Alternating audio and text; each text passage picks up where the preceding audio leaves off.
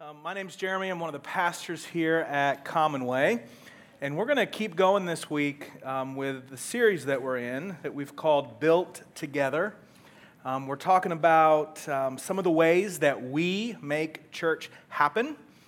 And yeah, that includes uh, Sunday morning, um, but it is so much more. It's who we are, it's who we choose uh, to be, and how we live our lives. Our church, Commonway, uh, the name actually, if you, I don't think we talk about this quite enough, so this may be news to you, some of you.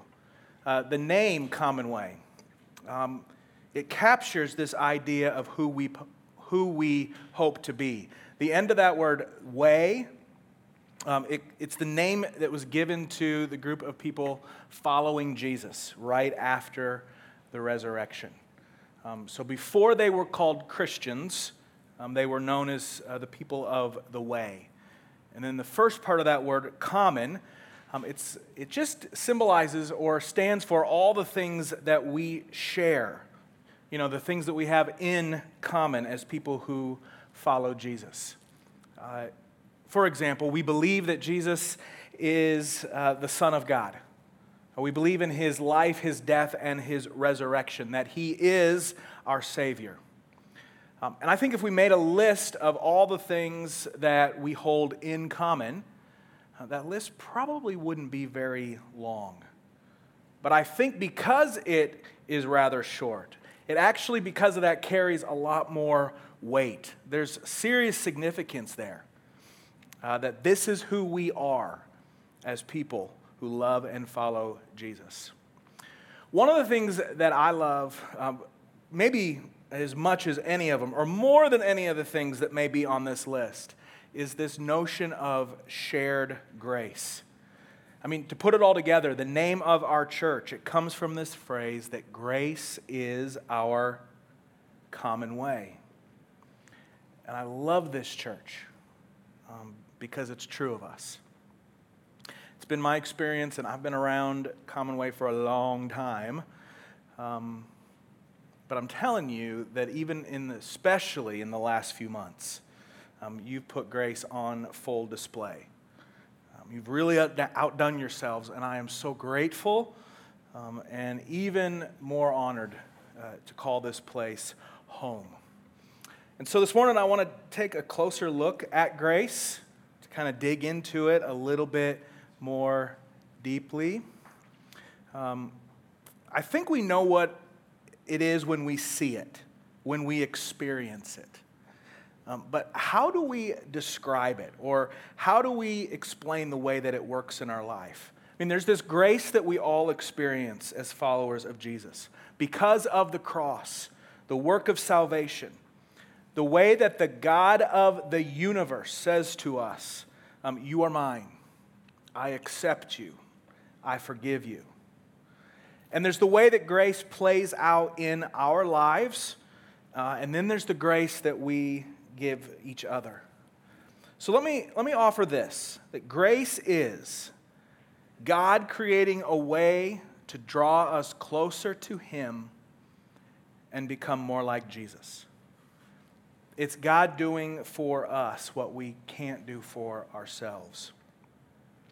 Uh, Jesus said that I am the way the truth, and the life, that no one comes to the Father except by me. Jesus is the ultimate expression of God's grace. Again, his life, his death, his resurrection.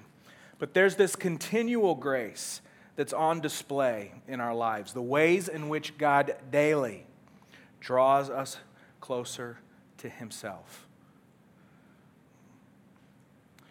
Um, he also says that I have come that they may have life and have it to the full. Full life, abundant life, life as it was meant to be. I think there might be this uh, prevailing misconception. I think both, both around those of us who call ourselves Christians and those who don't. That God's grace is only about getting into heaven. It's like when the Queen, Elizabeth herself, gives away a knighthood. You used to be Mr. Anthony Hopkins, But now that I've gently placed this sword on both of your shoulders, you shall forevermore be known as Sir Anthony Hopkins. The same could be true of Dame Julie Andrews. And that's it. The grace has been given, and now you get to go to heaven. And I'm not trying to make less of heaven. Um, I find great comfort. I mean, a lot of comfort, knowing that God will ultimately restore all things. In the book of Revelation, we read this He will wipe every tear from their eyes. There will be no more death, or mourning, or crying, or pain, for the old order of things has passed away. And that's the finale.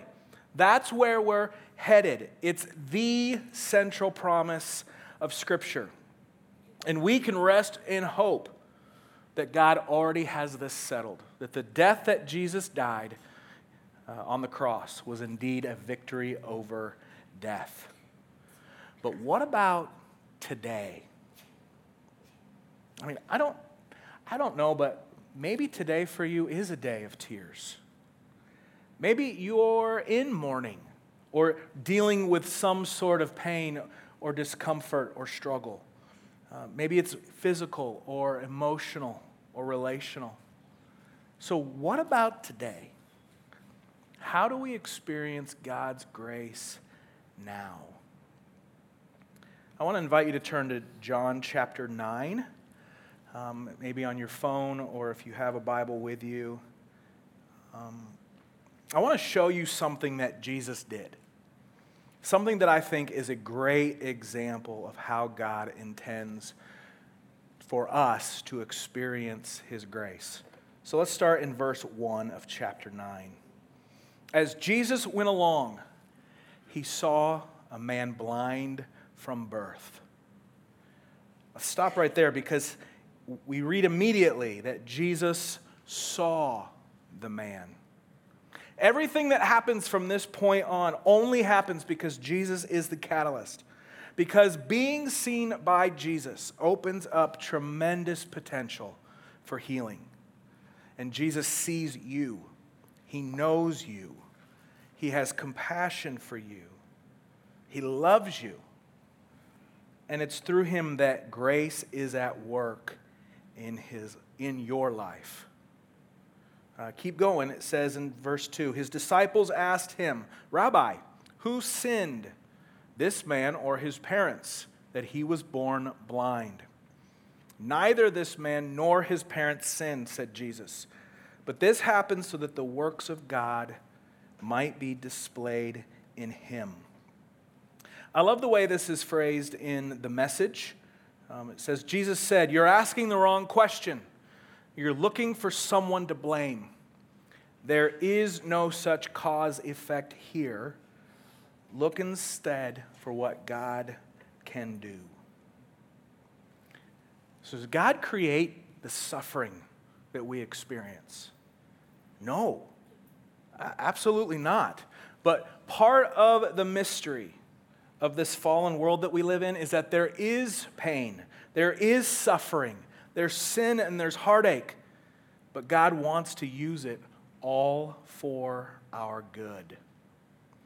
In Romans, we read that uh, we know that in all things God works for those who love him, who have been called according to his purpose. Um, an author, Ruth Haley Barton, puts it this way um, about John 9. Jesus was not trying to sugarcoat the situation or to avoid dealing with the harsh realities of life. Yes, there is evil in the world. Yes, there is sin with all its tragic consequences. Yes, there is a complex web of cause and effect relationships at work in the human experience. But what good does the blame question do? The real question is what is God going to do with it? So let's keep going uh, in John.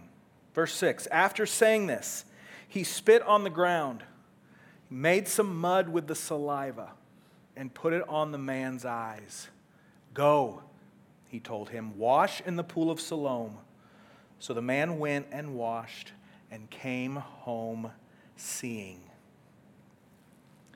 You know, often I think when God is in the midst of unfolding His grace in our lives, it can kind of feel like He just put mud in our eyes and told us to go somewhere. Um, it can, we can be confused or even disoriented. It's quite possible that we'll even be completely unaware. And that's normal. I just say that's normal, it's par for the course. Why? Because we're not used to God's kingdom, we're not accustomed to it. What God wants for us is often different than what we want for ourselves or what we can even anticipate. Moving on in uh, verse 8, his neighbors and those who had formerly seen him begging asked, Isn't this the same man who used to sit and beg? Some claimed that he was. Others said, No, he only looks like him. But he himself insisted, I am the man. How then were your eyes opened? They asked. And he replied, The man they called Jesus made some mud and put it on my eyes. He told me to go to Siloam and wash. So I went and washed, and then I could see. Where is this man? They asked him. I don't know, he said. I love this. It's like Jesus dropped the mic and then ran off the stage. And now there's this chaos that ensues. Uh, it's like the miracle was way too much for the neighbors. We can't handle this. We didn't wake up this morning expecting this to happen. I mean, we've known this guy for our whole lives. He's blind. And that's the end of the story. And the used to be blind man, he pipes up and he goes, Seriously, guys, no, no, no, no. It, it's, it's really, it really is me. Uh, I should know, right? Do I even get a say in this? All right, then, bub. Where'd the dude go that did this to you? Well, how should I know? I didn't see him. And of course, of course, someone had the bright idea to go to the Pharisees and get them involved. And this grand argument breaks out among the different factions. And there's one question that kind of dominates the debate Is this from God or not? And I got to tell you, I think we ask the same question. In this way, we're really no better off than the Pharisees. That our understanding of the ways of God, it's so limited that it's difficult sometimes to know if he's at work or not. And can I just say that that's okay? God knows us. He loves us as we are, and He's not waiting on us to figure something out before He gets to work in our lives. And that's just another example of the grace of God. It's grace upon grace. Uh, and then we keep going here in 17. They turned again to the blind man, that be the Pharisees. What have you to say about him? It was your eyes he opened. And the man replied, He is a prophet. So watch this. Uh, earlier in the story, he calls Jesus a man. And now he says he's a prophet. There's something going on here. Something is happening that we're being asked to pay attention to. But let's keep going. In verse 18, they still did not believe that he had been blind and had received his sight until they sent for the man's parents. Is this your son? They asked. Is this the one you say was born blind? How is it that now he can see? We know he's our son, the parents answered, and we know he was born blind. But how he can see now or who opened his eyes, we don't know. Ask him. He's of age and he will speak for himself. His parents, it seems, were scared out of their minds because they know what's happening. This is an interrogation. They see the writing on the wall. Their son is in trouble with the powers that be. This might be a whole other sermon, but I do want to offer this observation that the work of God in our lives, the experience of His grace, does not come cheaply or without opposition. I mean, we're talking about thy kingdom come, thy will be done on earth as it is in heaven. God's grace is an invasion of the world as we know it. And it messes with the status quo, with the way things are. So, a second time, the Pharisees summon the man who had been blind. And they say, Give glory to God by telling the truth, because obviously you haven't been so far. We know this man, Jesus, is a sinner. So he replied, Whether he is a sinner or not, I don't know. One thing I do know I was blind, but now I see. He can't explain it. There's an element of mystery to this. He's saying, I know what happened to me, but that's all I've got. You're asking me all these questions, and listen, there are a million things that I don't know. But one thing I do know I was blind, but now I see. Pharisees, they're not satisfied with that answer. And so they keep arguing back and forth until finally the man says this to them Nobody has ever heard of opening the eyes of a man born blind. If this man were not from God, he could do nothing. And to this they replied, You were steeped in sin at birth. How dare you lecture us? And they threw him out. You know, maybe this guy has always been combative. Maybe even when he was begging and blind, he was, you know, confrontational. But even if that were true, it takes a lot of guts uh, to speak to the Pharisees like this. They didn't have, you know, a lot of political power necessarily, but they had enormous influence on society.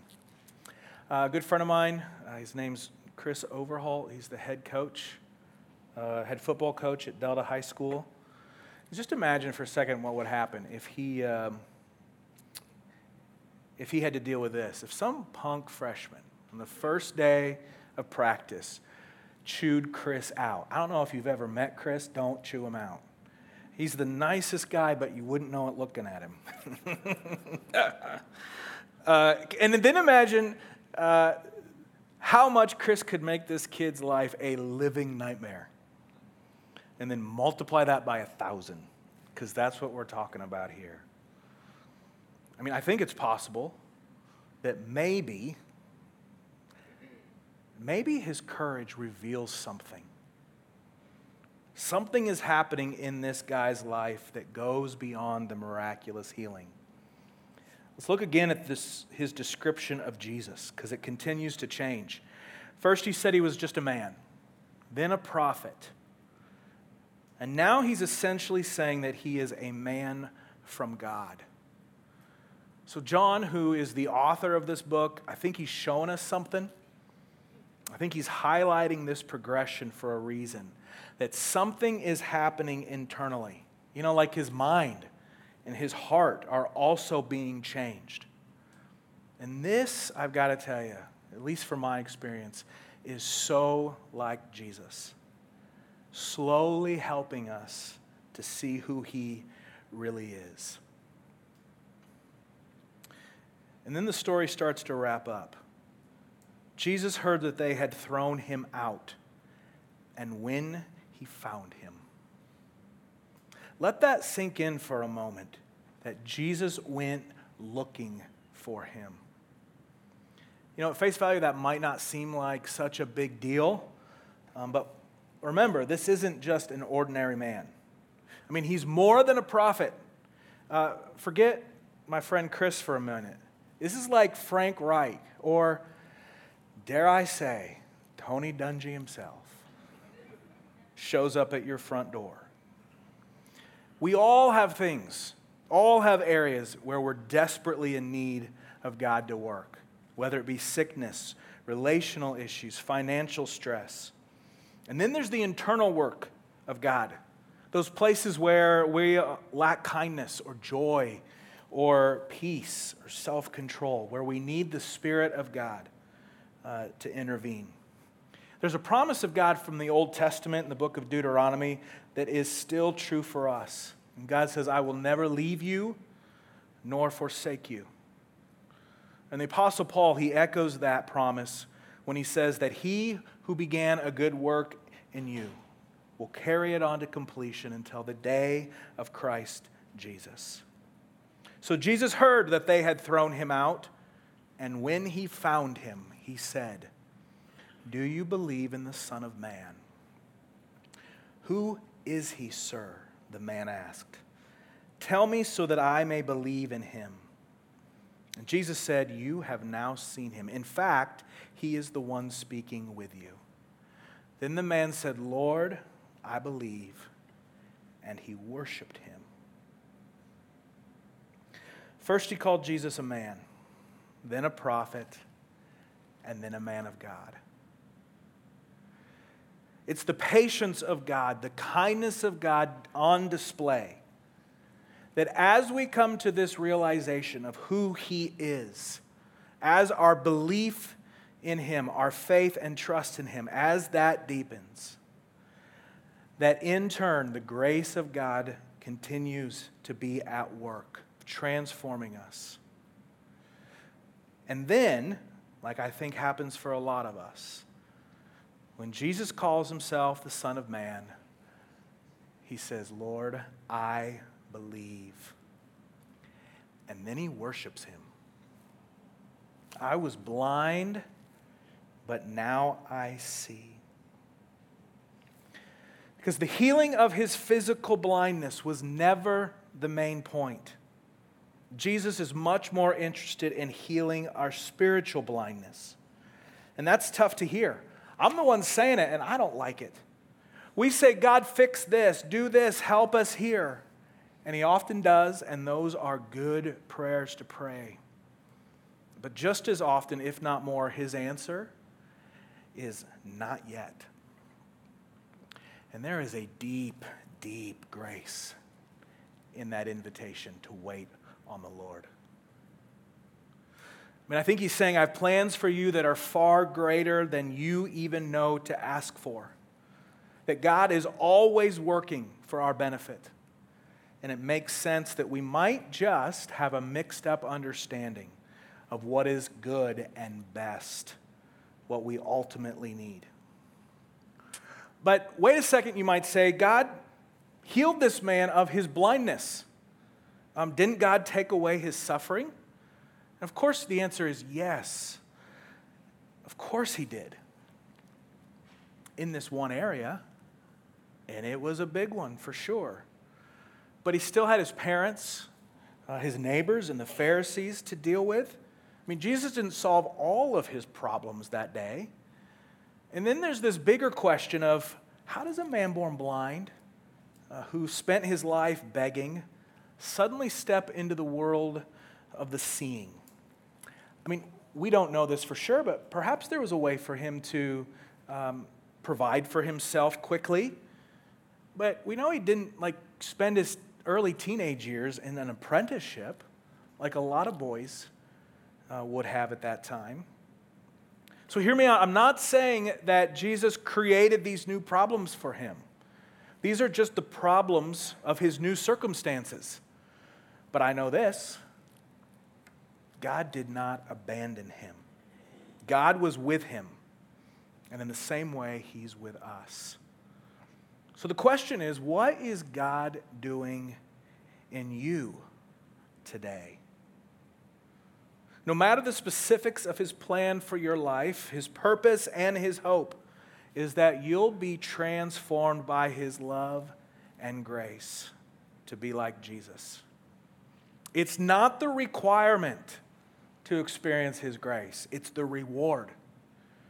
We live in the in between, the now and the not yet. Jesus is risen from the dead, but we wait for that final victory over death.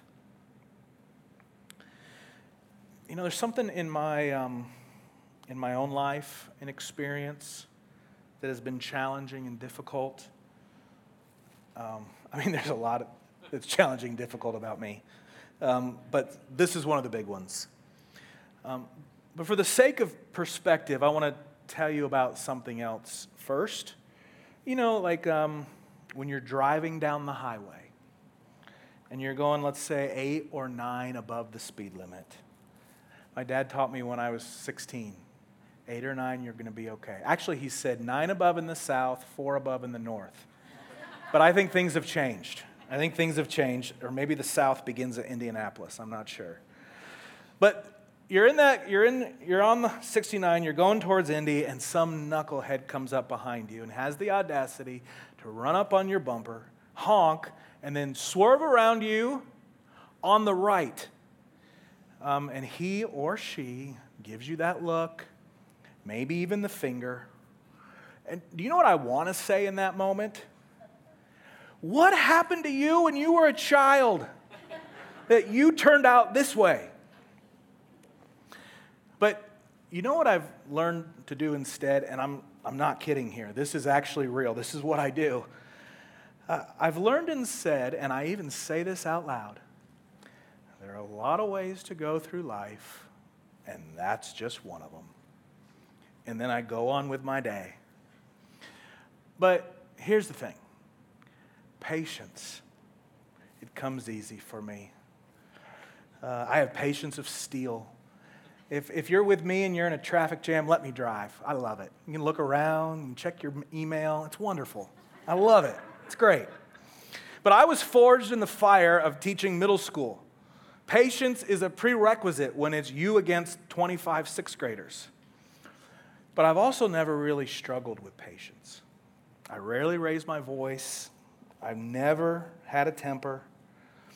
And I'm not trying to brag or anything, but my point is this some of you will spend your whole lives developing patience, uh, learning to not let your temper get the better of you. And God will use that process. Sometimes we even call it a struggle, and He'll use it to your benefit. His grace in your life will be on full display in the midst of that process. So keep that in mind because there's a good chance you may not be able to connect or relate to what I've dealt with and will continue to deal with, and that's all right. But for most of my adult life, I've dealt with depression, um, and at different points, debilitating depression. You know, there have been seasons of joy uh, uh, and peace, but for the most part, there were seasons when joy and peace were impossible to find. Um, moments when getting out of bed was all that I could accomplish in a day. I think I've shared this before, like on a Sunday morning that after I graduated from Ball State, I went to IU med school. Uh, and a little more than two years later, I dropped out. Um, and I dropped out because if I didn't drop out, they were going to kick me out. My grades were so bad. I would say that at least 80% of the reason, if not the entire reason, that that didn't work out was because of this depression that I deal with. Um, but it was the years right after that, a couple of years um, when things were really bad. I didn't have a job for, I'd say, at least nine months um, after, after that happened. Um, I crashed at a friend's place for a while and then moved back in with my parents. Um, I know I didn't have any money. Uh, somehow, though, I was able to have enough to at least put gas in the car, but I really have no memory of how that even happened. I couldn't apply for jobs like I would try. I'd drive up and down McGalliard, even sometimes pulling into the parking lot, and then I couldn't get out of the car to go in and ask for an application. I was too ashamed and too anxious. Um, so many, many times I cried out to God, Help me, rescue me from this. And I ask, Why? Why will you not bring healing? How many times do I have to pray for joy and hope and peace before giving up? And eventually, and slowly, things started to change for the better. Um, but the depression didn't go away. I just lived in that darkness for some time. I mean, talk about a quarter life crisis. Um, that John Mayer song. Anybody remember that? I was 24 years old, I was a major failure, I was broke, unemployed. and sitting at rock bottom. Now, over time, and I'm very grateful for this, the depression has decreased in its intensity quite significantly, I'd say. And it's also decreased in how long it sticks around when it does show up. Um, but even in the last month, I've had some low points. But, but let me tell you this. Let me tell you something that I've, that I've learned. And I would say that I've experienced this because I've heard Jesus say this to me. He said to me, All those prayers that you've prayed, I've heard them, and I'm answering them, just not in the way you expected or wanted. Because what did I want? I wanted lightning from the sky. I wanted this big, giant moment, and boom, the depression is gone. I thought that for some reason God was upset with me or he was waiting for me to figure something out. And then the lightning would strike. But no, his answer to my prayers has always been yes. But let me do it my way. You see, grace is the answer to our suffering, to our struggles. But it's not the answer we want. We want a God whose primary concern is to alleviate our suffering. But God's primary purpose for our life always is that we know and experience fully the love of God and to become more like Jesus.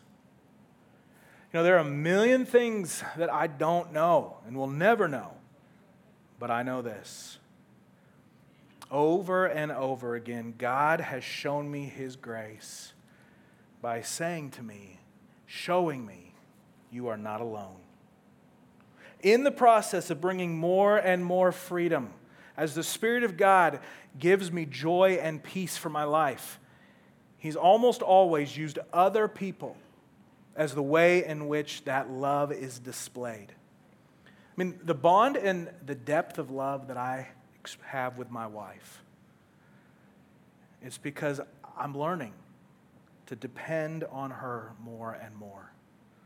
And my family, and then the friends that I have, including this great staff I get to serve with, uh, the folks in my small group, I'm learning to be more vulnerable and honest. Um, and in that, not only do I get these deep friendships out of the deal, I get to experience God's love, His acceptance, His forgiveness, through them. And do you know what we call that experience? That experience that we get through others. It's called church. Church isn't the place where we show up and pretend that we've got it all together.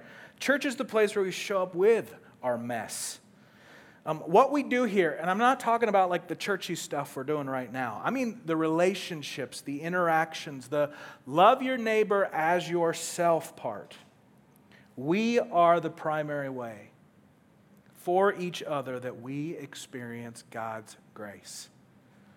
Uh, Eugene Peterson, um, he calls church a colony of heaven in the country of death. But this experience of grace in our lives, it doesn't happen automatically. Yes, God opens the door. The invitations have been sent. There's always a seat at the table open for you, but we also have to be willing to respond and say yes. And I think we could learn a few things from the folks in this story of the blind man. Um, there's a warning, I think, from the Pharisees. Don't miss God. Don't miss what God is doing in your life because you're stubborn. If you expect or demand that God only works in certain ways, you're probably going to miss out on something. There's a warning, too, from his parents um, be aware of your own fear. Experiencing God's grace, ultimately, it's an act of faith. And at times, I'd say even an act of defiance against that resistance that builds up within each of us.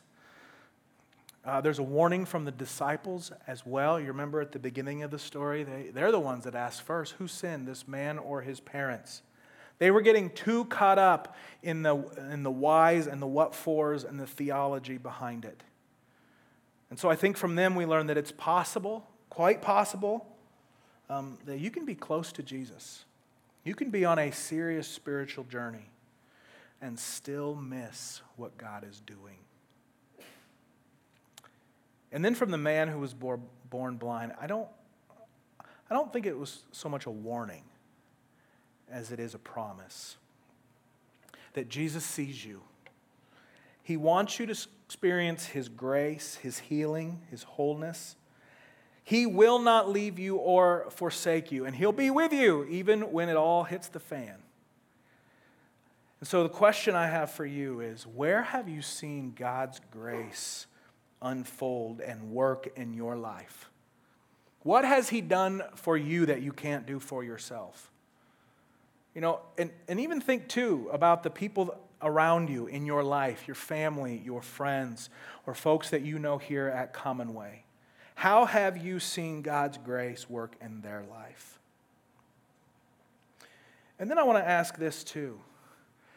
In what ways do you want to experience more of God's grace now? Where do you need God to be at work in your life? There are a million things that I don't know, but I know this. God always responds when we ask Him to be at work in our lives. It probably won't be the way you expect or want. He's not going to solve everything today, but He will use whatever you're facing for your good to draw you closer to Him. And there's something quite extraordinary that happens while grace is unfolding, while God is at work, even in those areas where He doesn't seem like He is. Part of that process, the point of that process, is that in the ongoing unfolding, we become more like Jesus. So here's where you come in for me and I hope I can uh, be the same for you. That we need each other for hope.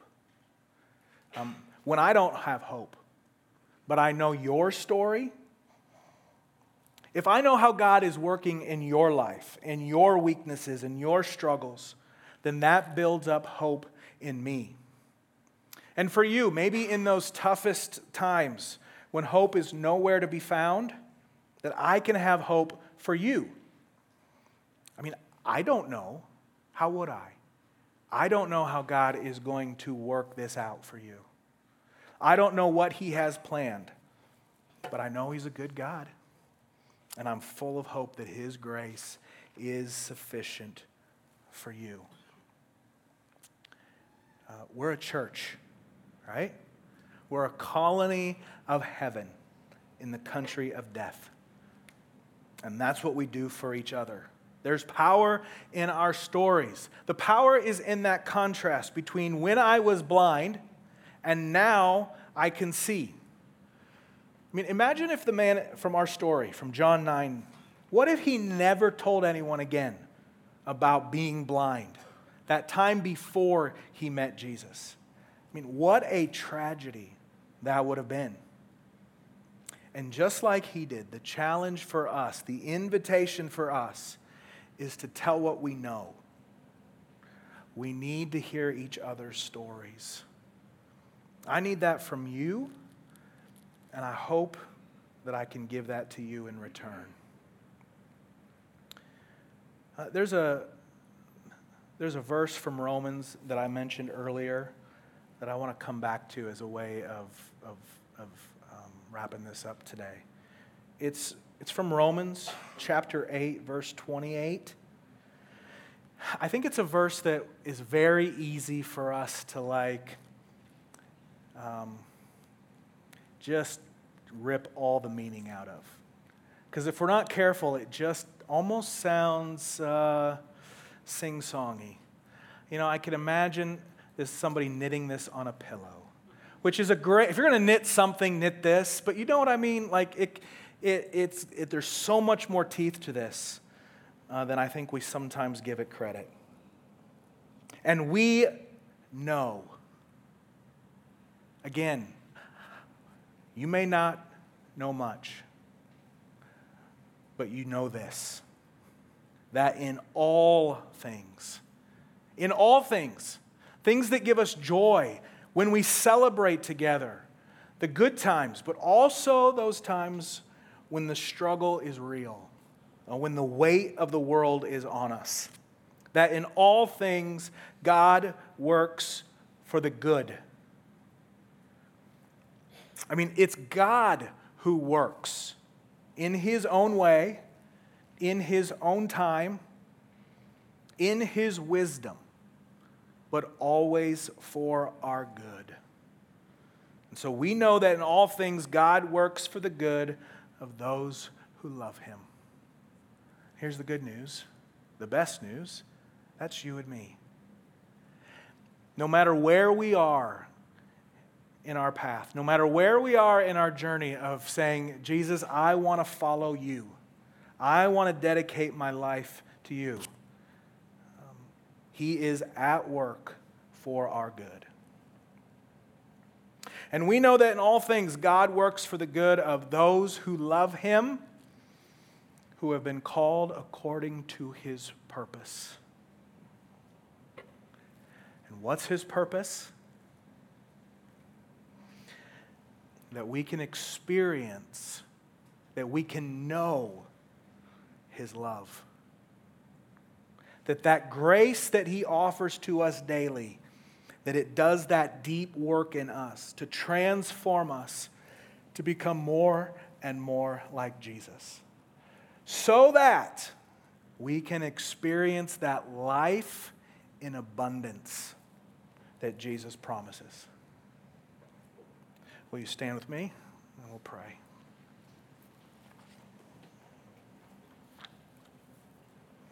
Father, I am just thankful, so grateful as I know we all are, for the work that you do in our lives. Lord, I thank you that we don't have to understand it, we don't have to um, uh, comprehend it. Uh, Lord, we just have to say yes. Be at work, Lord Jesus. Lord, thank you for your patience and your kindness. God, that you're not in a hurry. Uh, often, Lord, we're the ones in a hurry. And you're saying, take a breath. I got this. Trust me. So, Father, we, we ask that we trust you. Help us, Lord, when that's difficult. Lord, we love you and we thank you that you are such a good, good God. And it's in your Son's precious name that we say, Amen.